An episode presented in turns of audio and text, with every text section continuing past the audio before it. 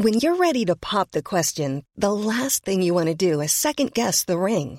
At Bluenile.com, you can design a one of a kind ring with the ease and convenience of shopping online. Choose your diamond and setting. When you find the one, you'll get it delivered right to your door. Go to Bluenile.com and use promo code LISTEN to get $50 off your purchase of $500 or more. That's code LISTEN at Bluenile.com for $50 off your purchase. Bluenile.com code LISTEN. This is a crowd podcast.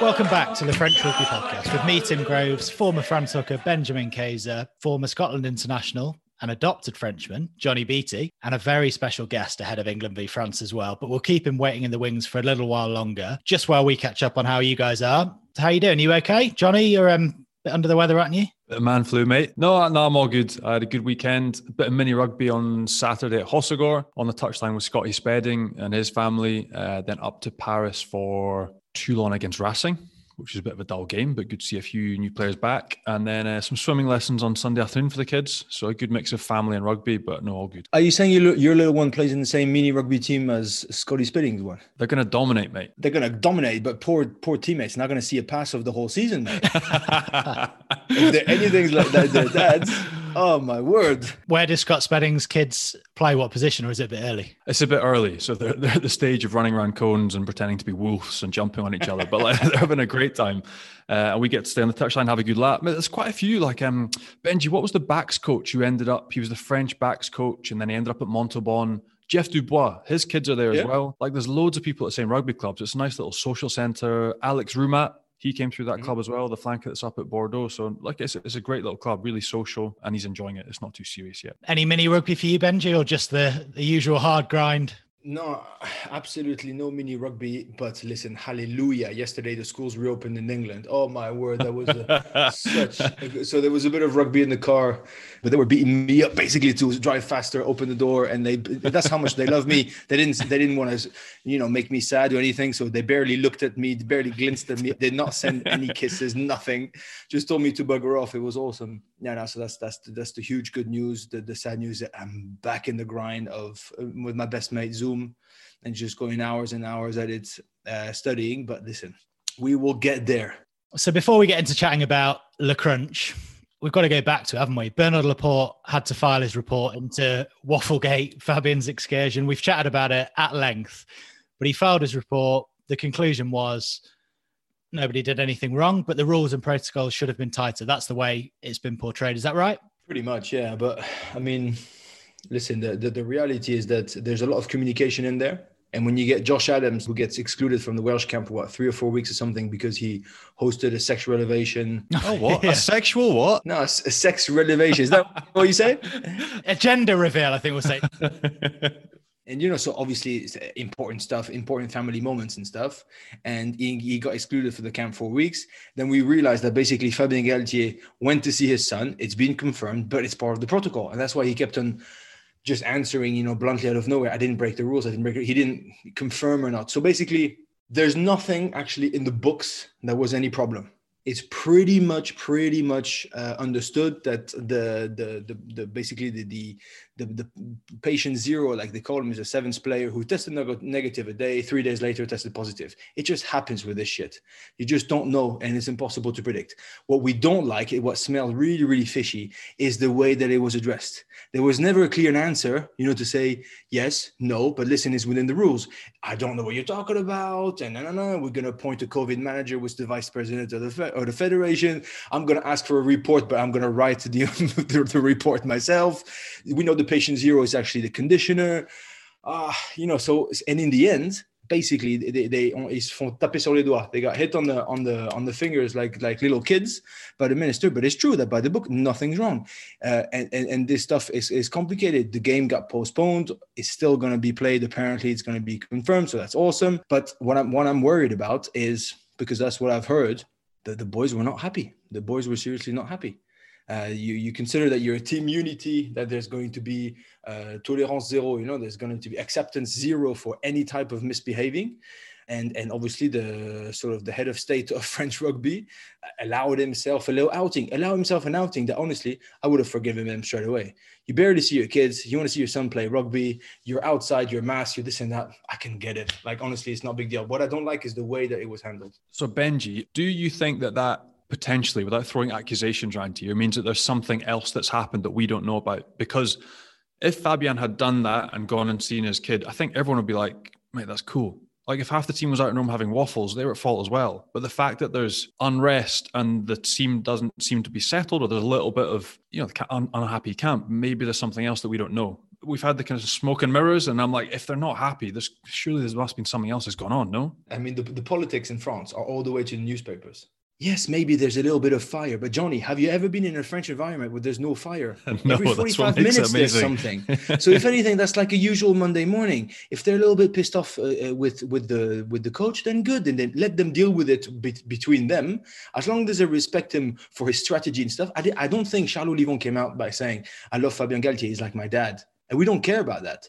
We just care about the fact that he's a very good coach, that he's put something well. Now, let them deal with their shit. I don't believe there's any trouble in it. We said there's a super tight unit between the players, which is genuine and true and which will prevail this weekend.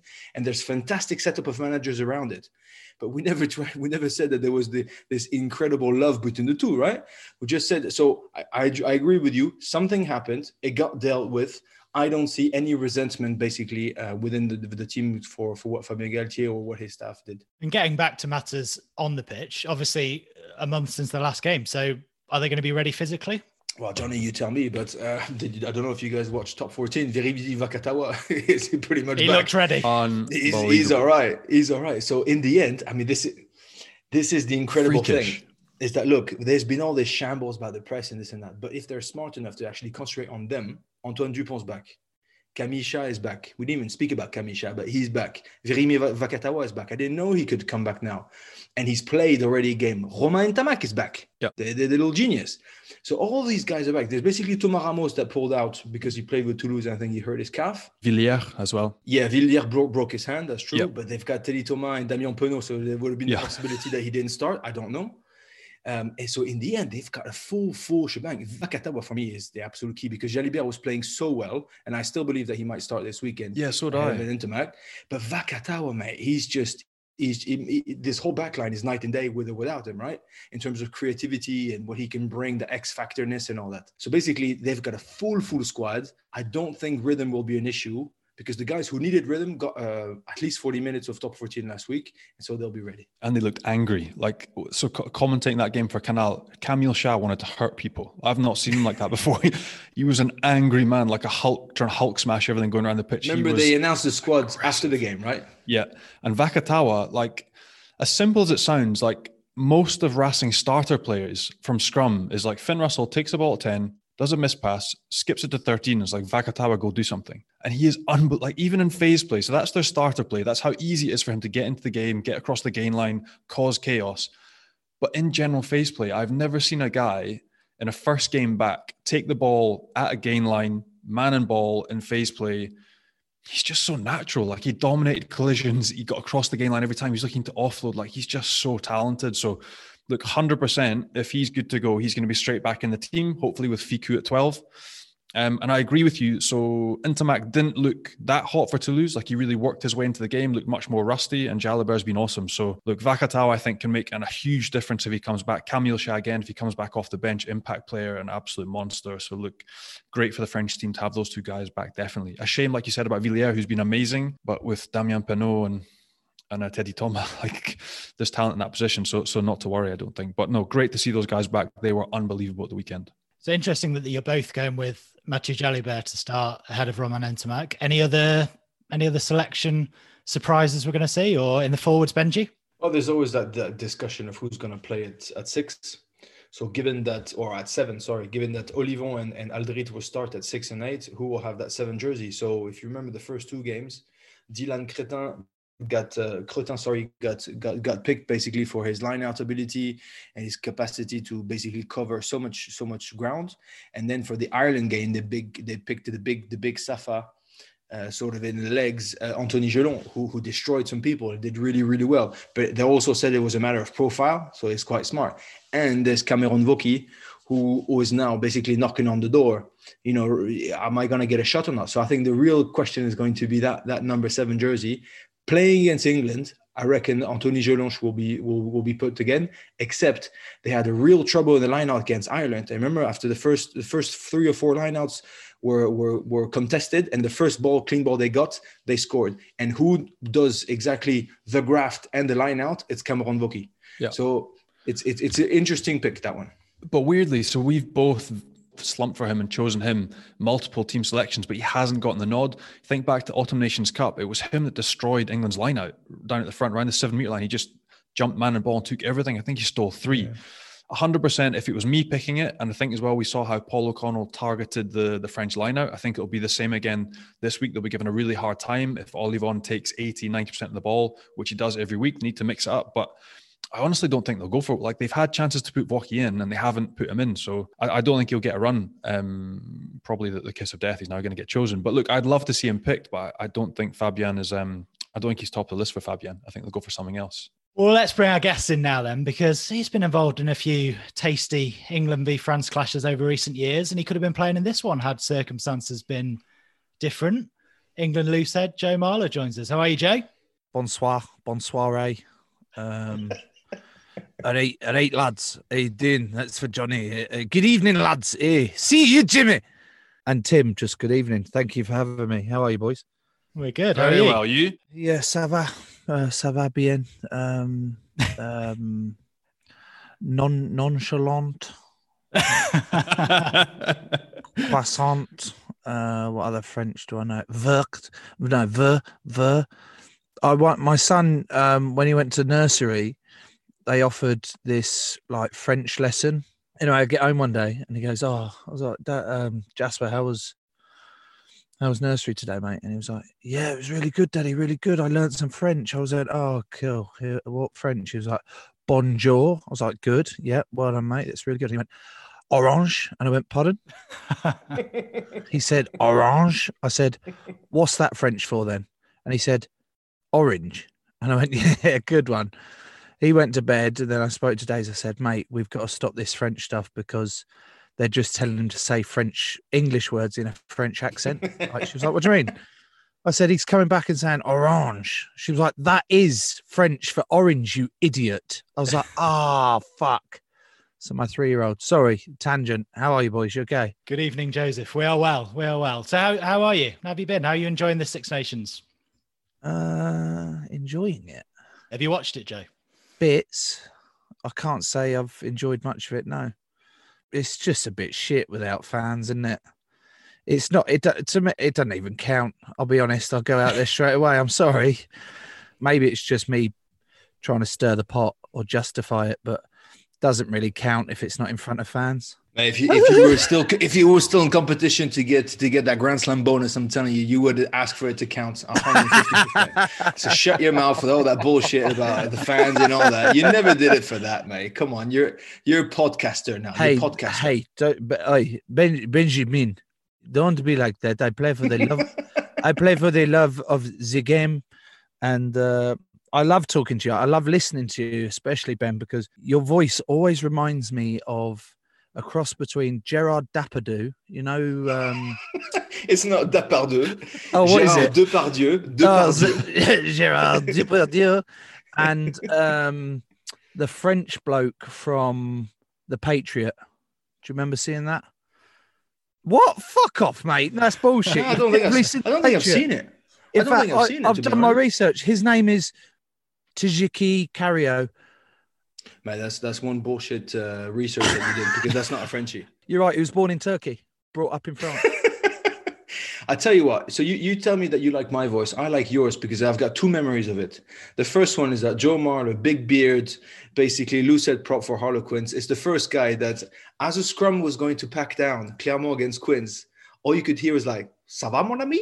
You would just get this idiot yes. who basically, as soon as you heard crouch, bind, whatever, and we were about to slam on each other, you would hear "Ça va, mon ami? Ça va, mec?" You would just try out on his French and stuff. That's and that, because that was, I was, I, I was preparing, I was preparing to get drilled, and put the reverse lights on. Are you not actually good mates with Rabah Slimani? I think he, was- he would always tell me that he would get Yeah. some text before. Easy, mate. My back is fucked. Easy, mate. My hammy's gone. I'm not entirely sure whether that's legal and organising gentle, gentlemen's agreements before games, but um, no, Rabah's a good lad. He's uh, Yeah, but that's the thing. He's too kind because he actually listened to you. I swear to you, before the games, he would tell me, "Mate, just don't worry." He said to me, "He's like my scrum, your scrum. Just get out of there. I'm fine with that." It's like, Rabah, you meant to drill him to the ground. What are you talking about? He's just eating you up before the game. No, no, he's really nice fella. I said, yeah, yeah, he's a nice fella. He just ate you. Ça va, mon ami? Ça va, mon ami?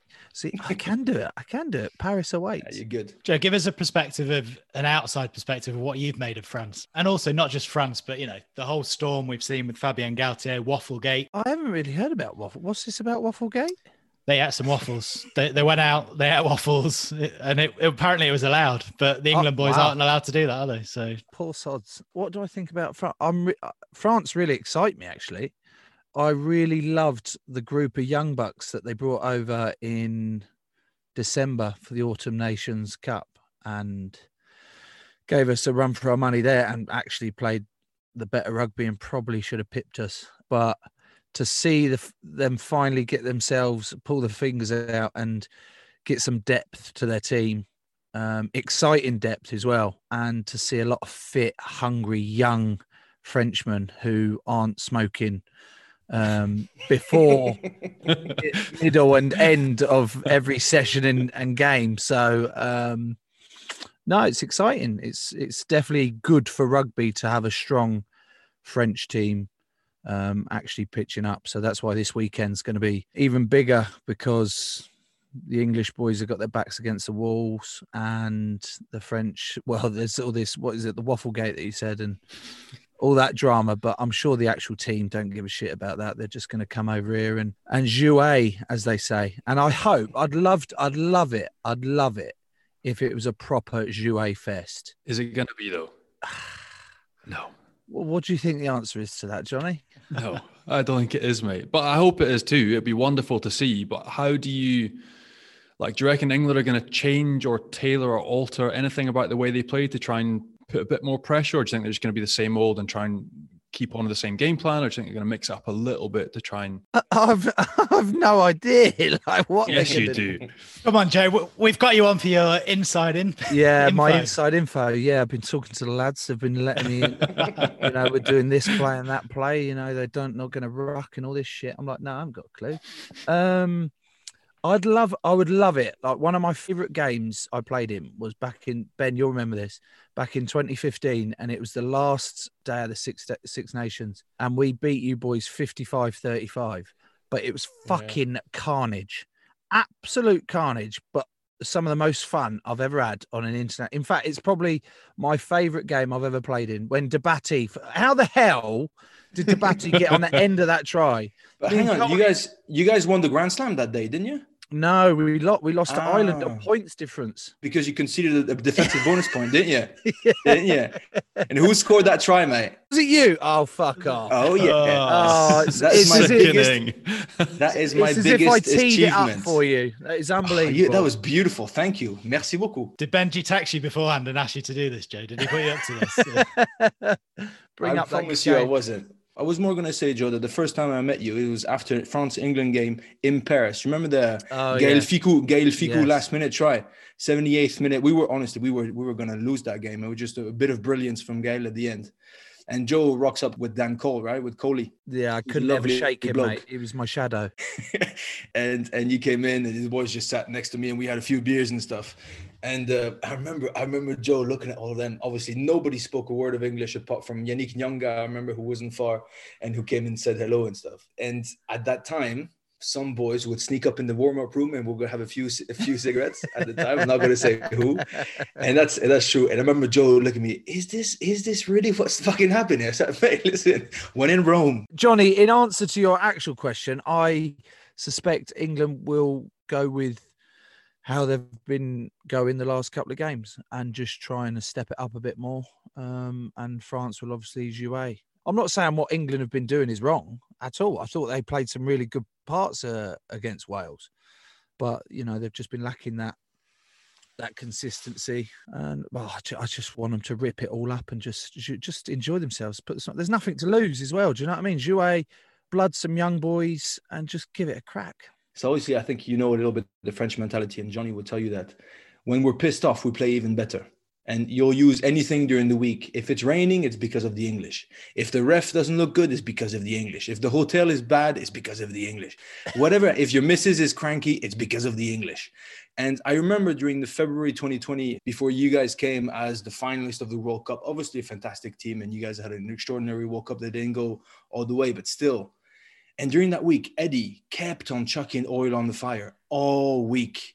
Does didn't anybody tell him, mate, this is actually playing in their favor. Stop winding him up. And does he do it on purpose because he doesn't care? Was it sort of a triple psychology thing that you think that they think that I think that whatever? But didn't somebody tell him, stop doing that, mate? You're actually playing in favor of them. I would love to be able to answer that, but I don't think there's a single person on the planet that would be able to tell Eddie that or work out whether it was a triple bluff um, or not, because Eddie just does. I, lo- I I love Eddie's approach to the media because he sees it as um often he uses it as a bit of a tool either for the the team that he's coaching to look at what is being said in the press or as a tool to wind the opposition up but i think he sees it as as just a bit of play a bit of a bit of drama a bit of a bit of the entertainment factor to it all and just throwing bombs out left right and center and he does it all the time. Um is there anybody capable of telling him not to do it? Good luck. Good luck Seth. mate can you shut the fuck up and stop having winding the french up? No uh, it's not going to happen mate. Um so usually what will be the case is that the messages that he'll be putting out in the press will be the direct opposite of what he's doing in camp so i think it was the the breakdown in, in what's it when you change the language you know when you look on google english translation I think it was the translation of brutality or something. He was just meaning, oh, we're going to be brutally physical. And then I remember Galthié coming out in the press saying, we think this is really disrespectful. And actually, brutality in French means something else. Does that, is that true? Brutality literally means violence. Sort Oh, to, like, in, in kill. French. Yeah, well, to hurt, not to kill, but to hurt. No, but he said that the French cannot handle our physicality. Oh, oh so he's God. basically saying that you you can be a better team, but when you appeal to the heart, to the commitment, to the sort of the you know the dog of, of the French, that's what we love. Don't Yeah. challenge us on that. Challenge us on our on our discipline, on the fact that sometimes we lose our shits, that we can be extraordinary for 50 minutes, but not for 80. Yeah, all those things are actually relevant and they're true. But don't say that you guys are going to be a bully France in Paris for the opener of the 2020 when when they are already absolutely fucking fuming about this game. I was thinking this guy's mad. I love how worked up you're getting, even just talking about this was Oh, last mate. this was last year, mate. You relax. Joe, Benji loves talking about stereotypes, French stereotypes, and we've spoken already about cigarettes in the dressing room, so this is right up his street. But what's the chat usually ahead of an England France game? Do the do the players sort of talk about the old French stereotypes? Has it changed whilst you've been with England? Is it a lot more kind of not respect, but you know, a lot the, the style has changed. So do, do you speak about the French team in a different manner now to what you would have done 10 years ago?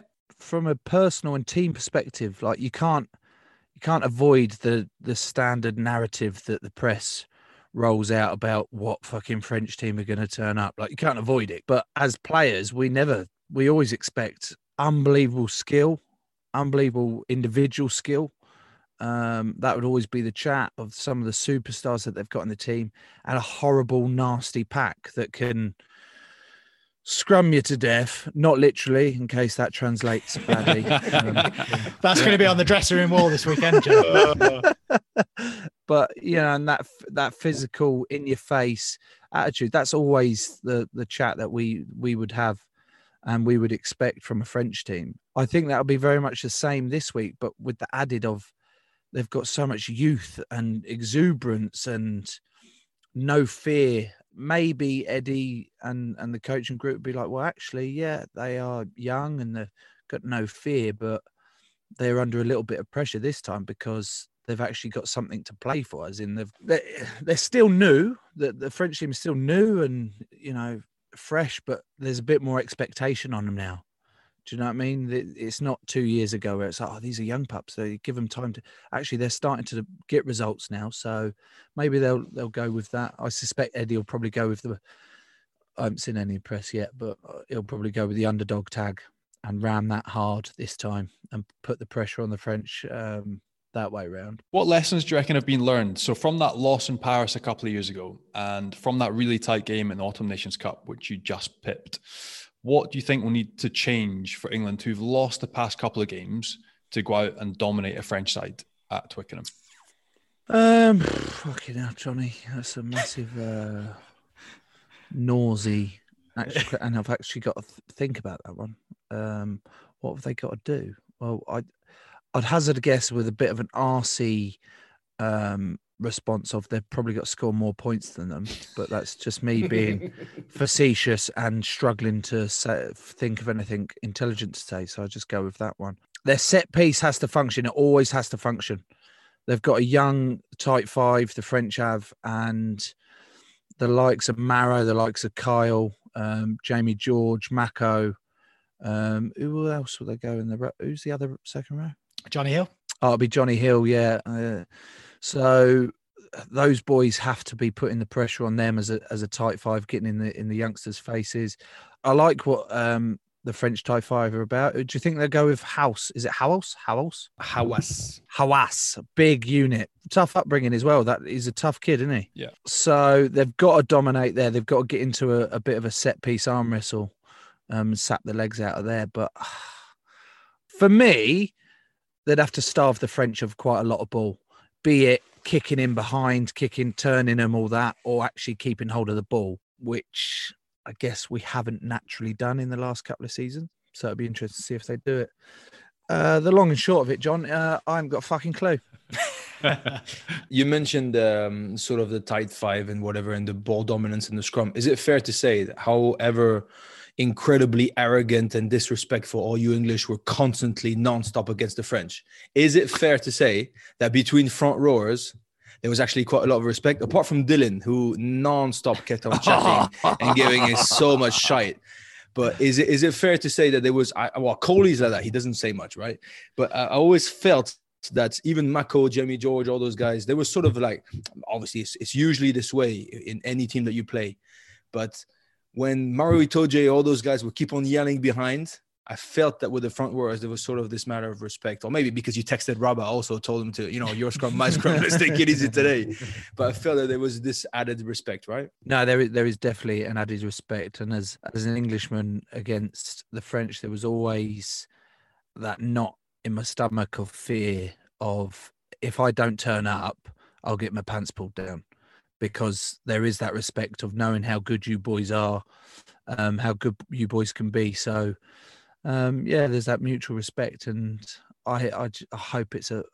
I hate talking about it to be honest, mate, because it doesn't make my mouth water as much without with all this fucking COVID shit. But that's stating the obvious. But I hope it's a, a hell for leather game at the weekend, and and boys actually front up and and go toe to toe. It'd be good crack. That. And on the subject, Joe, who's the toughest French front rower you've ever come up against? Apart from Um, Benjamin Kayser. You didn't have the balls to go into hooker, mate. no, I could. I I'm not happy complimenting Ben because um I've already teed him up with that that super try that he scored. So he's look how smug he is. Look, he's just sat there like. "Mm, mm." He hasn't stopped with that tight smile Honestly, the entire I time. I've ran. I ran about 15 centimeters for that try. I was awesome. I was after a driving ball. Just had to put it down, mate. It didn't do anything. Uh, toughest French. I I used to hate playing against um, Nicolas Mas He's a legend. because Love his his the size of him was horrible. Yeah. He was about four foot eleven. The- Um, he was so good. I'll tell you what he was good at. This is yeah, he was he was horrible. I was like, mate, I can't get down that low. Can you do you mind coming up a bit higher just so I can actually get my head in the hole here? he wasn't actually really good at pushing you backwards, but he had this art of if I tried pushing him, he could then like change his angle or like absorb the weight somehow to then make me spin out of the scrum and have my ass and my head sort of combined whilst he was just plowing on through. It was, it was really strange, really hard to. Who else was horrible that I'd just be like, oh, you're fucking horrible, you are. Um, I always loved it. I tell you, I always have a crack at um, Larue. He's a massive gobshite for a Frenchie, but he's not. A, he's not. Is he a proper Frenchie? I'm sure he's half South African or something. He's 100% South African. Oh, he's hundred passport. percent. He's not even half. oh, okay, that's probably why then. Maybe I've been like, yeah, fuck you, mate. Yeah, Mass was always a. a, am I saying it right? Mass, Ma. Yeah. Hello, Ma. Oh, Ma. um, you ever had any offers to go and play in the top 14? Fancy that at some point? oh, I see now what you've done. Here. So, so we, I remember, I thought we had a chat off of air, but it, it was still recording. Now this is the on-air chat, is it? yeah, this is the official Yeah. chat, Joe. Any official offers that have been on the table that you've weighed up? No, there's not, not, not, not. There's some non-official, official stuff that I've sniffed around at. I think Stade, Stade were looking for um, a loose head, and me and the family were talking about maybe having a little adventure. Now that, in fact, actually, hang on. Now that I'm a former England England international, thanks to whoever you lot is in charge of your socials. Officially retiring me this morning, saying, "Oh, we're welcoming former England international uh, Joe Well, because you're not. Because you're not. Yeah. You're going to go back. No, you're right. It, you should have just stuck with former. Yeah, fine. No, Tim, there is no offers on thingy. I'm contracted to Harlequins till 2023. I'm loving life because we've actually got a bit of the French flair about us at the minute. Then that we're Yeah. just jouet the fuck out of everything. In fact, we don't call it jouet because our South African captain misheard me when I went in one of the huddles. I said, lads, let's just jouet. Let's have some fun. Let's just throw the ball about, please. And he was like, he repeated his uh, hard Afrikaans accent in, yeah, guys, let's just juve. And I went, juve? That's a football team, mate. It's jouet. He went, oh, what does that mean? I went, it means play in French. He was like, oh, sorry. I was like, no, it's all right. We could just call it juve. So now we just run around shouting juve. It's fair to say you're playing out of this world at the moment, Joe, and you rocked up to the game last week in a spacesuit, didn't you? What's that? about? Okay, okay. So you knock me for shit jokes, and yet you come out with that. Uh, it wasn't a spacesuit; it was an on-brand, comfortable tracksuit. That Okay. did you not like it? I loved it, but I just thought it, maybe there was an explanation. I don't know. Sartorial elegance. Is that it? Not entirely sure what sort of fucking hell. There's a fox. There's a fox. There's a fucking fox in my garden. oh my god, it's tiny. My go put your spacesuit and go clippity clop in your in your garden and go catch that fox. Clippity clop. Oh, lads, it's been an absolute pleasure. Cheers, Joe. Thanks a lot, mate. Cheers, boys. Bye bye. Next level. Oh, he I couldn't even get myself together to ask him anything. 'cause I was laughing so much. You don't need to ask much, right? You just let let, let him talk. Wind him up and let him go. Some boy, he's hilarious. Hello, I'm Geraint Thomas, And I'm Tom Fordyce. and this is your official invite to come and join our brand new cycling club. Now, good news, it's a podcast too. So you can come and listen to us, try and build this club from scratch, and we'll have a few familiar faces joining us for the ride too. Right, G, time to tell everyone what we've called this club. Well, we thought long and hard about this, so we come up with a strong, original name that really stands out the Geraint Thomas Cycling Club. Yeah, I suppose it's easy to remember at least, isn't it? We will have new episodes for you every single Tuesday. Come and join us.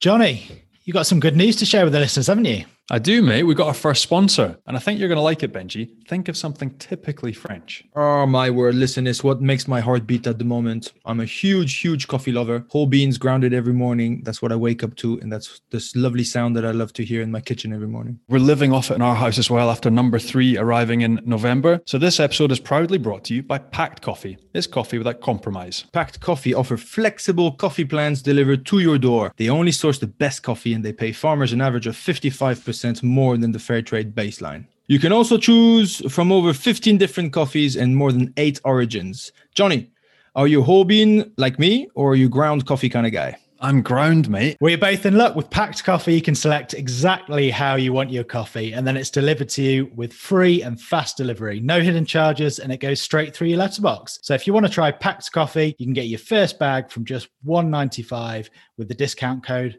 French. Go to pactcoffee.com, P A C T coffee.com, and enter the code French at the checkout. Enjoy, guys. Régalez-vous. So Joe gave us his opinion. So where's this game going to be won and lost, and what um what's going to happen? I actually see. Um, so I see Shaun Edwards basically putting up, obviously, another big defensive setup because he knows that England gonna try to convert every opportunity they've got. Um, I see a huge battle in the air. That's why that that number seven, uh, the number seven jersey, is gonna be such a complicated one to pick because. You already had Willemse, who's not the tallest, but they have uh, Billy Vunipola and Curry, who's not really an expert. I feel that basically one opportunity that seems to be the, the, common thread since the beginning of Six Nations regarding England is the lack of discipline. And the lack of discipline is inflicted because teams play against England.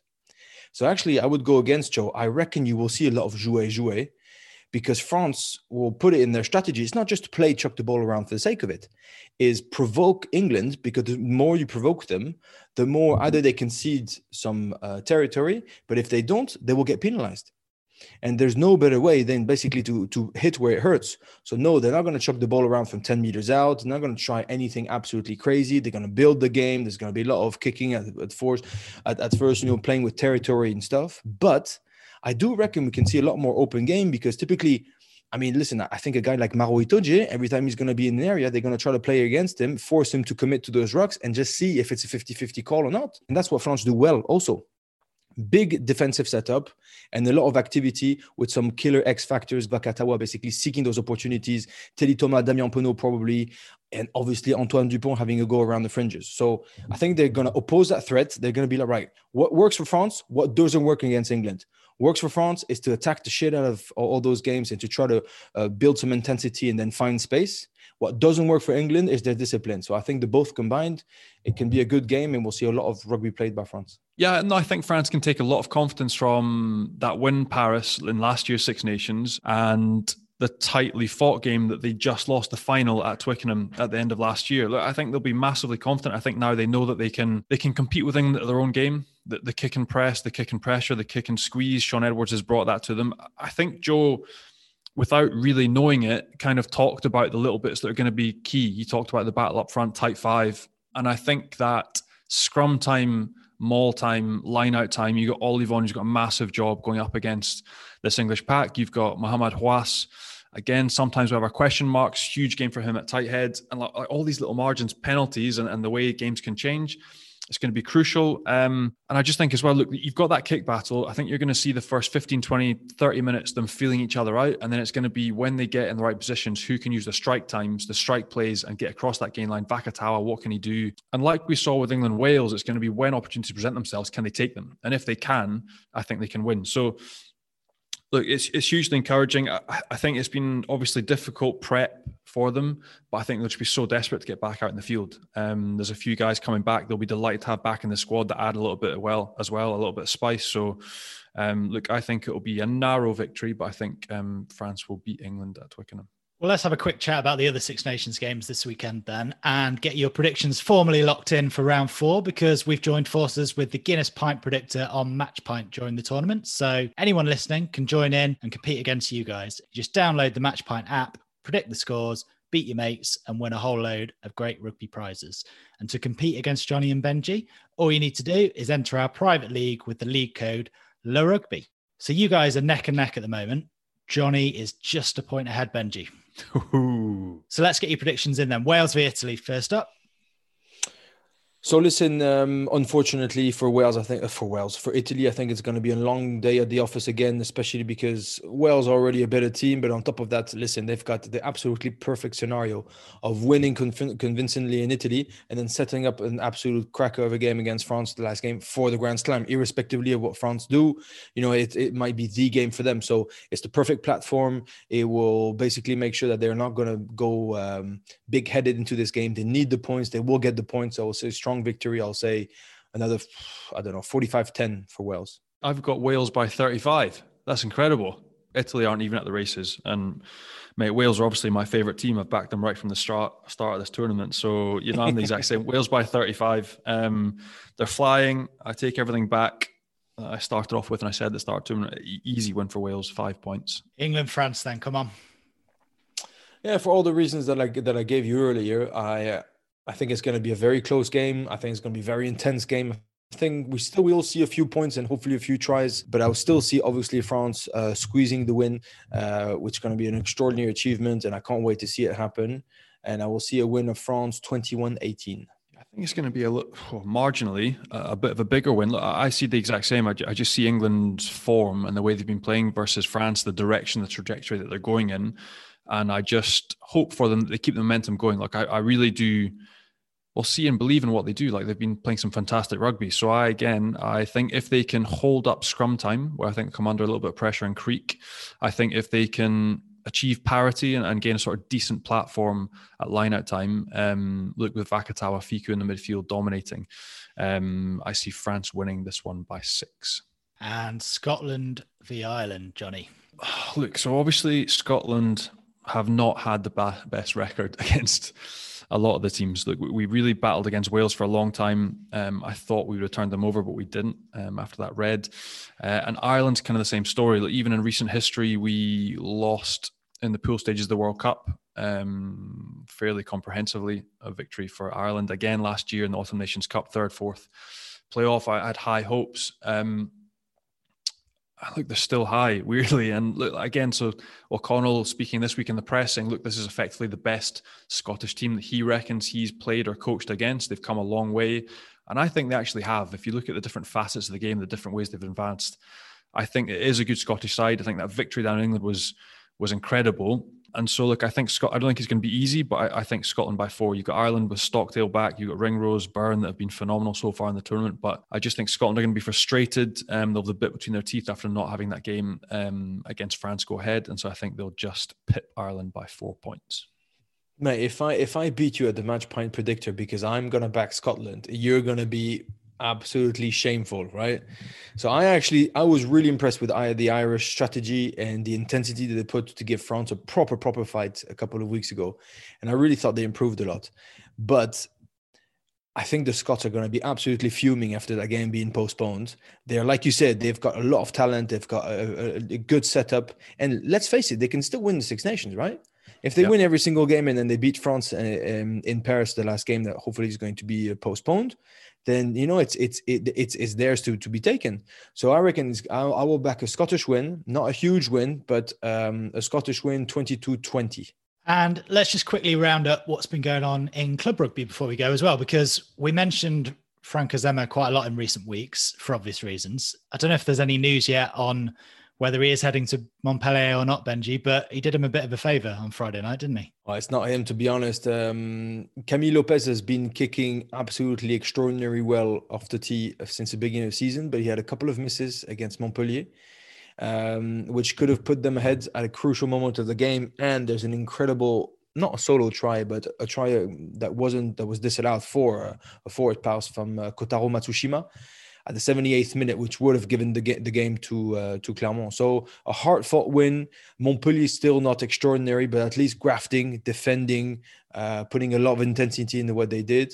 And unfortunately, Clermont just not delivering enough. With unfortunately the the young bench being sort of uh, underlined as a little bit having quite a lot of responsibility, because the there, where there was a dominant Clermont scrum, Rabah came off, uh, Rabah Slimani and all the youngsters came on and and unfortunately they got penalized I think three times consecutively to the, to concede two penalty kicks on them, and then they, so they lose the game that way. And worst case scenarios when you lose by six points in France, it's a five point uh, defensive bonus point. So in the end, they got nothing. Anything else stand out from the top fourteen? A few of the signatures, a few of the boys that have signed or are looking to sign here, there, and everywhere. There's um, rumors that Gaël Fickou, this might be the best move I've ever heard of.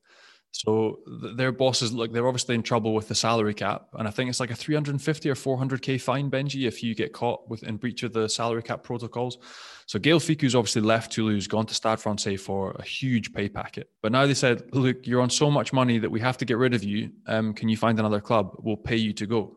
Is what the newspapers are reporting. So look, if he gets paid out the last two years of that contract, which is huge, and he gets a check from Dr. Wild, that's going to be a pay packet that I would have had over 12 years anyway in a whole. And then it looks like he's going to pick up that check and then drive 4K to another training ground and possibly sign with Racing 92. So, look, that's one huge one that looks like it's pretty much on its way to be done. The other one is um, Huw Jones, who looks like he's leaving Glasgow and signing for Bayonne. And look, I think there'll be loads of Scottish fans that hope that that's the right move for rugby reasons, not just the fact that it's the best place to live in the world. And that look, he, he keeps going because loads of questions have been asked of him at Glasgow. If you remember, think back attacking wise, how good he's been for Scotland. Those sco- those tries that he scored against England 2018, like a freak show with the ball in hand. And questions have sort of been asked defensively: Is he the right fit? Is he a bit handsy with his tackling?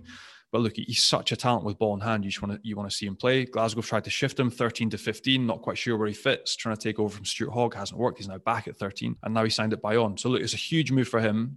Kind of sink or swim because Bayonne isn't a ultra organized, you know, amazing backs coach gets you into the game, fantastic strike plays. It's, it's a proper graft. So I hope for him that's the right move. It works out well, and uh, he continues to to keep going a dark blue jersey as well as a light blue one at Bayonne. Um, but look, a great move. Hopefully, help him fit in and, and, find a nice place to live down on the coast. I'm sure you'll do all right. Yeah, on another type of signing. So I had a really interesting phone call for the future of the Clermont staff. I will not give you any names because I can't give you anything. Come on, mate. But to be honest, it goes in every single direction.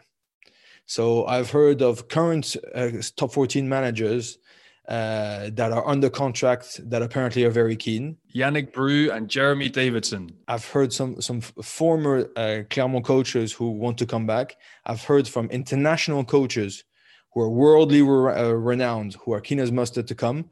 But I also heard that basically they might stick into the organization that they've got, promote Sadourny, you know, have a or sort of an organization for something from within because they're scared, scared shitless of the future, don't know what's going on. There's obviously a lot of salary cap and a lot of this and that.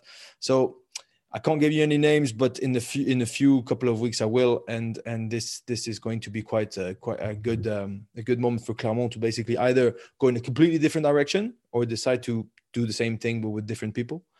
And just on a funny note, I don't know if you guys saw, but so Biarritz are basically owned by a, oh, or the main the main actionnaire of Biarritz is a really rich family who uh, did really well in technology, and the president of Biarritz has been fighting with the mayor of Biarritz, basically to the, the, Stade Aguilera is a small stadium, but it's very cute and stuff. But they're trying to basically use the land that's around to create some sort of project around it with an academy, a training center, a few buildings. And it's only fair to say that, right, it's basically give us the land. We will put the millions to transform this and to make Biarritz profitable and sustainable. But if we can build a few buildings, obviously we'll make a few bucks out of it. It's only fair, right? In Biarritz. And and and this fight has been absolutely legendary for the last couple of, of, of weeks months. I mean there's a whole show that can be done on it. The politics there are just unreal. And now the last news that they've got is basically the mayor definitely now it's done refused that project of, of work and extension around the stadium. So that's never going to happen again. It was almost i thought it was done and, and signed and all that. It's gone to the point where birds are like right so staying here is not even an option so they're looking at taking the club or the professional entity of the club, not not the amateurs, not the school mini rugby and all that, and moving. So they're looking. There's some exciting projects. You could go to San Sebastian, you know, have like a sort of a Basque thing. Apparently, it's not going to happen. They could move around the region. Not going to happen. And now they came out in the press that they're speaking to Lille. Lille is all the way top north of France used to have quite a good um, a good um, project that got them. I don't know if they ever made it to Pro D2, but they definitely made it to Federal One and there was a big project, money problems, and they collapsed again. So Biarritz could move to Lille. I don't think it's ever going to happen. I think it's a lot of communication, a lot of blah blah for nothing. but bluff. It's it's it's a it's a pretty funny bluff, basically. We will watch that space with interest, and we've had a Champions Cup draw, haven't we? So, what do you make of it for the French teams? How's it looking? Well, the only good thing, like Franck Azema said, is that at least you're going to see some some games that you haven't seen in a while. So Clermont are going in Wasp, uh, Lyon or or Toulon. I can't remember. One of the two is going to Exeter. Lyon. But mate, how exciting is it though? Like Munster Toulouse for me, I'm like can't wait to watch it. Um, Wasp Clermont will be awesome. Gloucester La Rochelle. Like amazing for Jono Gibbes and Ronan O'Gara to take that team that's doing so well, take them over to Gloucester and try and do something. Exeter Lyon like just the level of rugby, which would be another step up. And I think we've all been missing because the pool stages were cancelled. So it'd just be so good to see Leinster to Toulon. That'll be really hard for Toulon. Uh, Bordeaux, Bristol, and then Racing against Edinburgh. So Finn Russell will be playing against some of his Scottish mates. So like some awesome fixtures. And then look, it's just awesome to have it back and actually quite cool in the way that's been set up. Like you've got this round of 16, which goes straight into quarterfinals, Bosch straight into semis. So like it's actually quite exciting. It's cool to have it back on TV. Hopefully get to work at a couple of the games, um, but just great to have it back. And I don't want to dampen the excitement, but it's in a few weeks' time. The French team's definitely going to be able to play. Uh, in France, definitely. Now, will they allow basically is uh, our team's going to be able to travel? I think so. Yes, I think basically there's going to be some drastic measures but look the six nations is going ahead so there's no reason why they wouldn't prevent and every day is better right? Because there's less and less cases in the uk at the moment to be honest france is in a more complicated state than the uk by a mile we, we, we haven't had enough of European rugby this year. And funnily enough, this eighth of final means it's cut out rugby, but still extraordinary stuff. So it's as if everybody could play, you know, like the last pool pool game, everybody was still able to qualify, and you're going to look at everywhere. So, so there's going to be an extraordinary weekend of rugby. Thanks, Benji. Thanks, Johnny. A big thanks to the one and only Joe Marler for joining us today. And thanks to all of you for listening as well. Make sure you hit subscribe, leave us a nice review, and you can watch us on YouTube as well. We'll be back with another episode next week. Cheers, guys. Cheers. Cheers, boys.